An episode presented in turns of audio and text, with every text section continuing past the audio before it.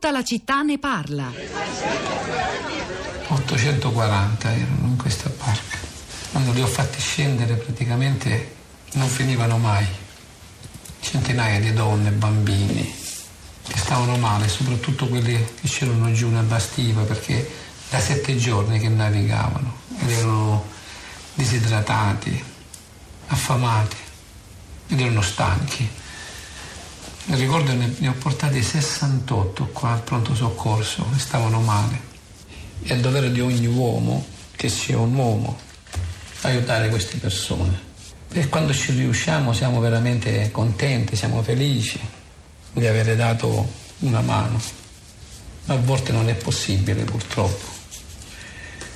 E quindi tocca assistere a cose anche brutte, bruttissime, morti, bambini, e in quell'occasione poi sono costretto a fare quella cosa che più odio di tutte le ispezioni cadaveriche, no? Ne ho fatte tante, forse troppe. Molti mi dicono, amici miei, no? colleghi, ma sì, tanto tu ne hai visti tanti, sei abituato. Non è vero. Come si fa a abituarsi a vedere bambine morte, donne incinte, donne che hanno partorito durante il naufragio? Ancora attaccate al cordone ombelicale. Avrete riconosciuto la voce del dottor Pietro Bartolo, il medico responsabile del presidio sanitario di Lampedusa, che davvero da una vita, dai primissimi sbarchi sulle coste eh, siciliane di oltre vent'anni fa, sta lì, eh, come nella prima accoglienza, a curare le persone che, che arrivano. Eh, protagonista indiscusso del documentario Fuoco Mare Gianfranco Rosi, premiato, lo ricorderete, come miglior film al Festival di Berlino eh, del, del 2016. A ricordarci qual è la realtà, insomma, per, per, anche a, in un giorno in cui infuria la polemica sui eh, soccorsi, i possibili contatti diretti o indiretti tra ONG e scafisti, i dubbi sui finanziamenti, è una polemica politica che si scatena e che Mauro da Cuneo in un messaggio al 335 5634 296 via Whatsapp condanna eh, duramente, che pena il dibattito politico del nostro paese, invece di sfidarsi sui temi eh, eh importanti preferisce strumentalizzare a fini elettorali ogni tragedia, ma siamo anche noi italiani che ci lasciamo facilmente trascinare a schierarci in queste inutili inutili e ricorrenti crociate. Rosa Polacco, Social Network. Ciao Pietro, Ciao. buongiorno, buongiorno a tutti. Sì, intanto eh, ricordiamolo che la, la, storia, la voce di Bartolo si trova anche in un libro, sì. di Pietro Bartolo si trova anche in un libro bello, eh, pubblicato da Mondadori quest'anno, lo, lo consigliamo, poi lo, lo, pubblichiamo sui social network. Eh, commenti questa mattina su, su, Facebook e su Twitter eh, sono diversi, mh, mm, sul profilo eh, La città di Radio 3 di Facebook li trovate e li potete eh, commentare a vostra volta. Vinni dice eh, non è la presenza dei soccorsi sotto le coste libiche a generare attrazione, perché non è un'attrazione di questo tipo a generare l'esodo, è semmai la spinta sempre maggiore data dalle allucinanti condizioni di vita nei paesi di origine di queste persone che farebbero volentieri un biglietto aereo, credo, in sostituzione alla crociera in mare o in taxi. Um, poi c'è Assunta che cita un passaggio molto, uh, molto, condiviso in questi giorni di Harry De Luca. Sono vent'anni che viaggiano nel Mediterraneo zattere a motore senza alcun soccorso. Ora che finalmente esiste una comunità internazionale di pronto intervento in mare, sarebbe colpa sua se partono i gommoni? Come dire che esistono le malattie per per colpa delle medicine. Se i delfini venissero in aiuto dei dispersi in mare, questi svaporati li accuserebbero di complicità coi trafficanti. In verità, la loro fandonia intende accusare i soccorritori di interrompere il regolare svolgimento del naufragio. Sono pescatori di uomini senza frontiere. Beh, Paolo da Palermo, buongiorno e benvenuto. Sì, buongiorno. A lei. Allora, noi dell'Università di Palermo, io con il mio collega Amenta e col dottor Calogero Ferrara della Procura di Palermo, eh, da diversi mesi stiamo studiando il fenomeno basandoci su variabili mh, di tipo mm. statistico. Quindi noi abbiamo considerato 44 paesi con i dati forniti al Ministero degli Interni eh, abbiamo considerato l'impatto delle operazioni in mare a partire dall'ottobre del 2013.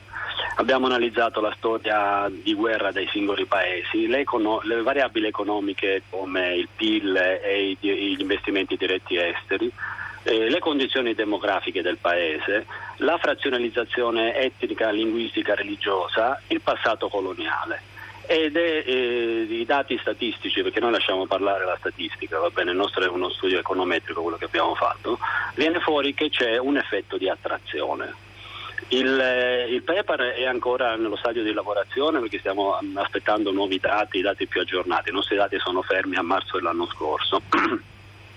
Ehm, comunque i dati sono incontrovertibili, quindi a partire dal 2013 c'è un effetto di attrazione, c'è un effetto di attrazione anche sulla, della spesa, l'aumento della spesa ha creato effetti di attrazione.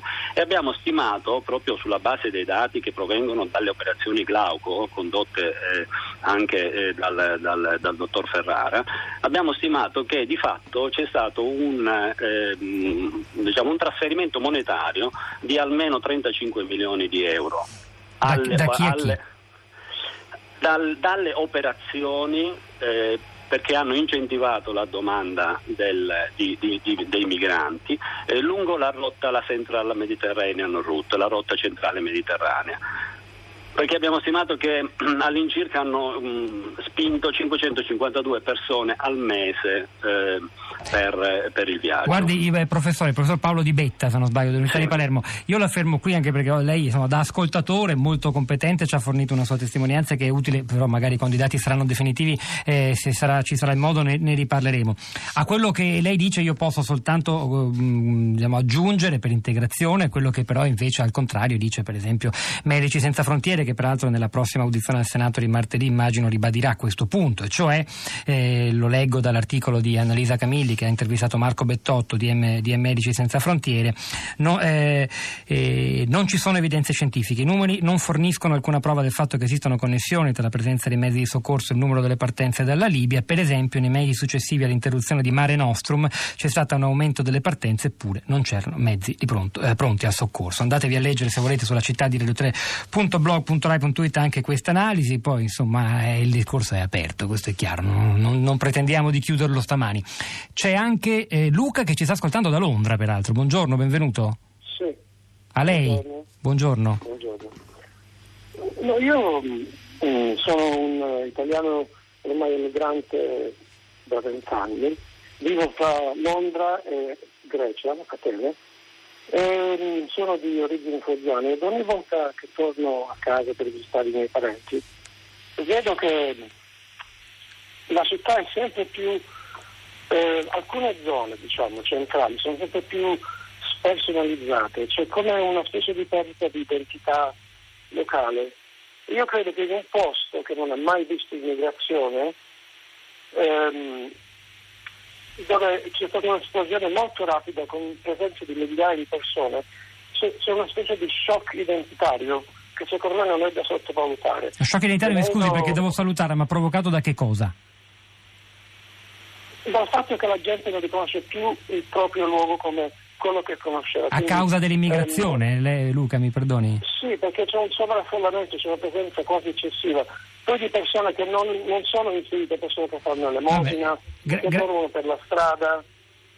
Grazie della testimonianza Luca, insomma è un tema gigantesco quello che ha sollevato in questo intervento, ci ritorneremo. Rosa. Un tweet per chiudere. Paola, commento del brano, i responsabili delle stragi in mare non sono gli scafisti ma i confini, le frontiere, i controlli, i divieti, in pratica noi.